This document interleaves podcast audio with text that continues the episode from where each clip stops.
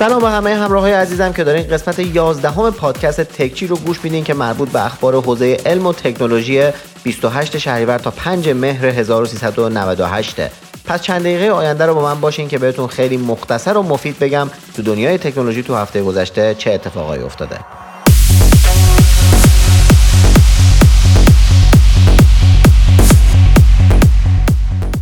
اول از همه باید بگم که احتمالاً در جریان این که هفته پیش آیفون یازده عرضه شد و من یه نسخه ازش رو تهیه کردم و ویدئوی جعبه گشایش رو هم ساختم که ممکنه جزو صد و سی هزار نفری باشین که دیدنش. اما اگه ندیدینش میتونین برین تو پیج اینستاگرام من با آدرس شهروز نقطه چرکچی یا کانال آپاراتم با آدرس شهروز سی اچ آر و ببینینش. اما در مورد آیفون یازده پرو مکس باید بگم که سه چیزش منو خیلی متعجب کرد. اول کیفیت دوربینش که باعث شد جداً همه موهای بدنمو از دست بدم. دوم باتریش که خیلی بهتر شده و سوم جنس بدنش که کاملا میشه حس کرد که مقاومتر شده و اگه بدشانس نباشین با افتادنش از دستتون نمیشکنه. اما لازمه از صفحه نمایش آیفون یازده پرو هم بگم که از نظر سایت تخصصی دیسپلی میت بهترین صفحه نمایشیه که روی گوشی‌ها هست. تو بررسی‌هایی که انجام دادن گفتن بیشترین روشنایی رو این صفحه داره که هم برای استفاده زیر نور آفتاب کاملا مناسبه و هم هنگام فیلم دیدن. ضمن اینکه دقت رنگ این صفحه نمایش هم انقدر عالیه که اونو تقریبا بی‌نقص دونستن. اما هر چقدر خود آیفون یازده پرو خوب بود، نسخه جدید iOS یعنی نسخه سیزده پر ایراد بود. تا حالا iOSی با این حجم از باگ ندیده بودم راستش. مطمئنم اگه استیو جابز الان زنده بود شلوارای زیادی تو اون شرکت بر سر کشیده میشد. خوشبختانه فوری تو همین هفته آپدیت سیزده و یک اومد تا یکم باگ‌ها برطرف شن. و البته همین الان که دارین اینو گوش میدین احتمالاً آپدیت سیزده یک هم اومده. یه خبر دیگه از اپل بدم و بریم سراغ بقیه خبرها. یکی دیگه از این پیشبینی‌ها که هر هفته میاد اومده که میگه آیفون سال بعد قراره با طراحی شبیه به آیفون چهار تولید شه. یعنی اپل بعد از سه سال استفاده از طرح آیفون ده طراحیش رو قراره کامپلیت تغییر بده و به طراحی شبیه به آیفون چهار برسه که البته میتونه خیلی هم جذاب بشه. اما خب گفته بودم دیگه مالیات که نداره، ما میتونیم هر هفته یه سری پیشگویی کنیم کی به کیه. والا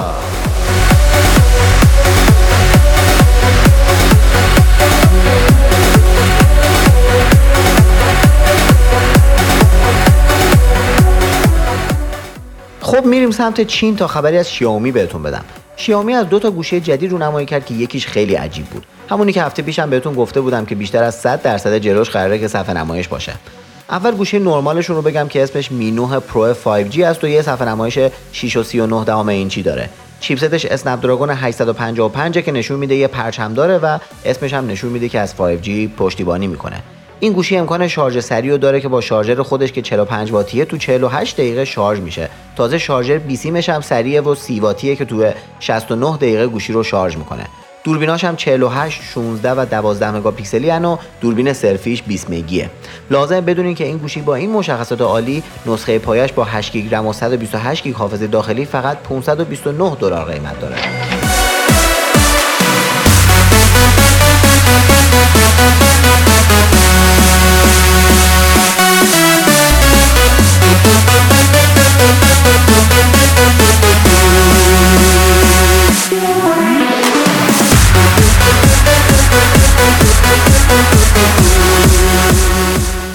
اما گوشی خفنشون اسمش می میکس آلفاست که واقعا هم بیشتر از صد درصد صفحه جلویی صفحه نمایشه.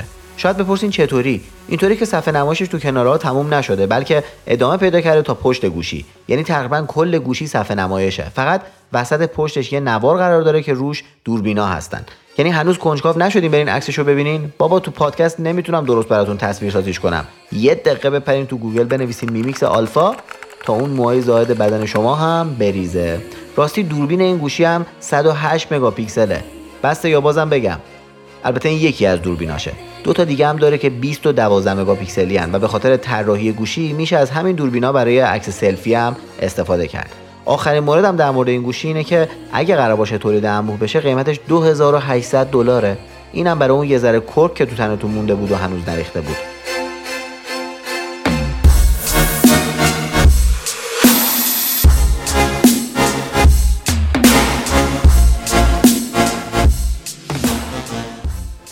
حالا تا از چین دور نشدیم یه خبر خوشحال کننده هم برای طرفدارای هواوی بدیم که روش نصب سرویس‌های گوگل روی میت سی هم این هفته منتشر شد. خلاصه که تحریم های روی گوشی جدید هواوی یه هفته هم اثر نداشت و یه راهی برای دور زدنشون پیدا شد که میتونین روششو تو اینترنت پیدا کنین. دومین خبر از میت سی پرو هم این که تونست تو جدول دگزومارک به صدر جدول بره تا عنوان بهترین دوربین موجود بر روی موبایل ها رو به خودش اختصاص بده. پس فعلا از نظر دگزومارک بهترین دوربین مال میت سی پرو، تا ببینیم امتیاز آیفون که میاد چه جایگاهی رو میگیره.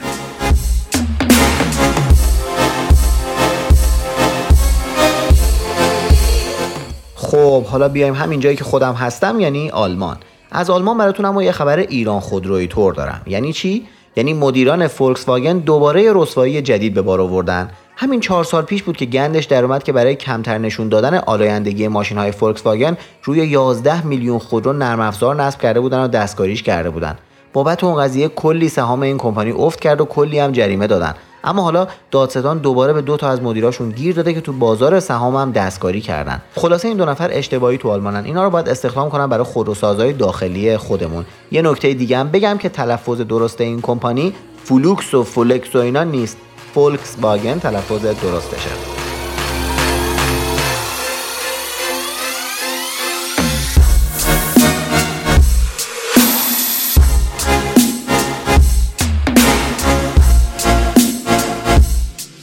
لطفاً به خبرهایی از کره جنوبی گوش فرا دهید. خبر اول این که قراره با یه آپدیت نرم افزاری گلکسی اس ده هم قابلیت‌های نوت ده رو دریافت کنه. مثلا تو دوربین تغییراتی ایجاد میشه که امکان مات کردن پشت سوژه یا همون بوکه رو در فیلمبرداری با اس ده هم به کاربر میده. کلی قابلیت دیگه هم به گوشی اضافه میشه که واقعاً یه آپدیت به تمام معناست، نه از این آپدیت‌ها که فقط رفع باگ میکنن. خبر بعدی این که گلکسی فولد با اینکه به روزهای عرضه نزدیک میشه اما انگار هنوز به آمادگی صد درصد نرسیده و به قول علی آقا پروین هفتاد درصد آماده است و هنوز باید چهل درصد دیگه آماده شه. ظاهرا نسخه‌ای که برای خبرنگار تک کرانچ فرستاده بودن فقط بعد از بیست و هفت ساعت از روشن شدنش رو صفحه نمایشش یه لکه افتاده. یعنی تک کرانچیا لکه دیدن. خلاصه سامسونگ هنوز باید با داستانهای گلکسی فولد دست به گریبان باشه. یه گوشی جدید هم سامسونگ معرفی کرد به اسم گلکسی ای هفتاد اس که صفحه نمایش شش و هفت دهم اینچی داره، حسگر اثر انگشتش زیر صفحه است، دوربین سگانه شصت و چهار، هشت و پنج مگی داره و دوربین سلفیش هم سی و دو مگاپیکسلیه. اما پردازنده این گوشی اسنپدراگون ششصد و هفتاد و پنج که شش یا هشت گیگ رم داره و این گوشی رو در رده میان رده ها قرار میده. باتریش چهار هزار و پانصد میلی آمپریه که عدد خوبیه و این گوشی حدود سیصد و هشتاد یورو هم قیمت داره.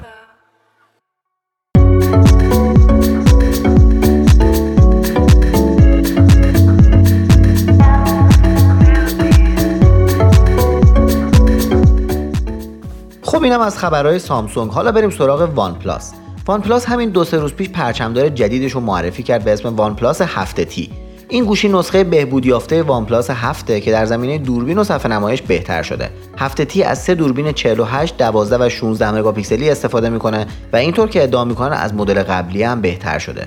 مدل قبلی که دوربینش واقعا عالی بود، باید ببینیم این یکی دیگه چطوره. اما صفحه نمایش این گوشی هم یه دیسپلی شش و پنجاه و پنج دهم اینچیه که نود هرتزیه و از استاندارد اچ دی آر پلاس پشتیبانی میکنه. باتری این گوشی هم یه باتری سه هزار و هشتصد میلی آمپریه که میتونست یکم هم بهتر باشه. قدرت پردازشی گوشی هم به لطف یه پردازنده اسنپدراگون هشتصد و پنجاه و پنج با هشت گیگ رم در بهترین شرایطه. این گوشی با قیمت پایه ششصد دلار برای مدل هشت گیگ رم و صد و بیست و هشت گیگ حافظه از چند روز دیگه عرضه میشه. اگه یادتون باشه چند هفته پیش گفتم که شایعاتی اومده که وان پلاس قراره تلویزیون هم معرفی کنه که اتفاقا تو همین مراسم معرفی کرد. یه تلویزیون پنجاه و پنج اینچی فور کی با پنل کیولد که طراحی تقریبا بدون حاشیه داره. هشت تا اسپیکر داره که پنجاه وات خروجی دارن و آخرین نسخه اندروید تیوی روشه که کاملا میشه از طریق موبایل کنترلش کرد. قیمتش هم برای نسخه معمولی حدود هزار دلار و برای نسخه پرو هزار و چهارصد دلاره.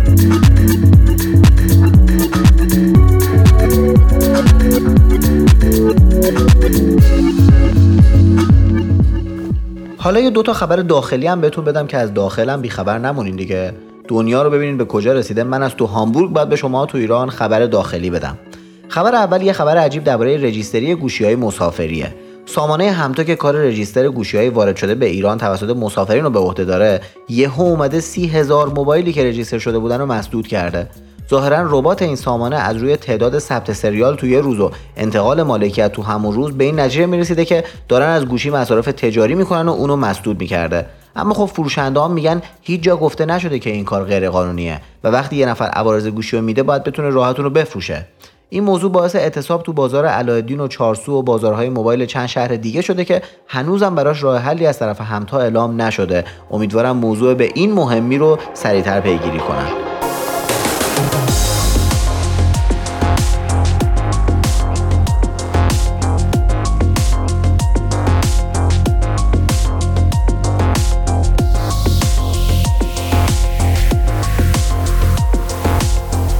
خبر بعدی هم در مورد تاکسی‌های آنلاینه. مدیر عامل نظارت بر تاکسیرانی تهران اعلام کرد که قوانین جدیدی برای نظارت بر تاکسی‌های اینترنتی وضع شده که به نظر خودم یه سریشون اگه رعایت شه خیلی هم خوبه. اولا که فعالیتشون دیگه رسمی و قانونی شده، دیگه زیر مجموعه هیچ نهاد خاصی نیستن. به آلودگی هوا هم فکر شده و قرار ماشین‌های فرسوده تا پایان سال هزار و چهارصد و یک از ناوگان تاکسی‌های اینترنتی حذف شن و ماشین‌های با عمر بیشتر از ده سال دیگه توش نباشن. برای حفظ ایمنی مسافر هم قراره که راننده‌ها بیشتر از دوازده ساعت اجازه فعالیت در روز رو نداشته باشن. شهرداری هم دو درصد از کرایه مسافر رو از این شرکت‌ها میگیره که مثلا خرج کاهش آلودگی هوا و توسعه حمل و نقل عمومی کنه، اگه بکنه.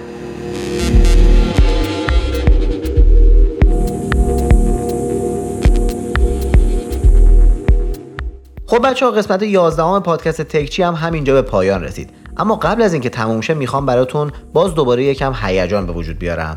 داستان از این قراره که وبسایت DxOMark که دوربین‌های موبایل‌ها رو ارزیابی میکنه و با یه امتیاز کلی اون‌ها رو رده‌بندی میکنه، هنوز امتیاز آیفون یازده پرو رو اعلام نکرده، در حالی که امتیاز میت سی اعلام شد و فعلا در صدر جدوله.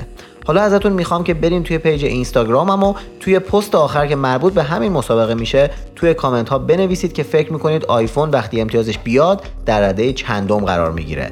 اگه به نظرتون اول میشه فقط یک عدد یک کامنت کنین، یا اگر پنجم میشه یه عدد پنج، و لطفاً به غیر از عدد چیزی ننویسین که مسابقه موضوعش لو نره، چون فقط تو پادکست مسابقه رو اعلام میکنم و کسانی که تا اینجا رو شنیدن شانس برنده شدن جایزه رو بیشتر دارن که به سه نفر تعلق میگیره. پس همین الان بریم به پیجم با آدرس شهروز نقطه چرکچی و عدد رو کامنت کنین و بعد از اعلام نتیجه DxOMark بین کسانی که جواب رو درست حدس زده بودن قرعه کشی میکنم و سه تا جایزه تقدیمشون میکنم. ممنون که در یازدهمین قسمت تکچی همراه من بودین. تا قسمت بعدی و هفته بعدی همتون رو به خدای بزرگ میسپارم. خدا نگهدارتون.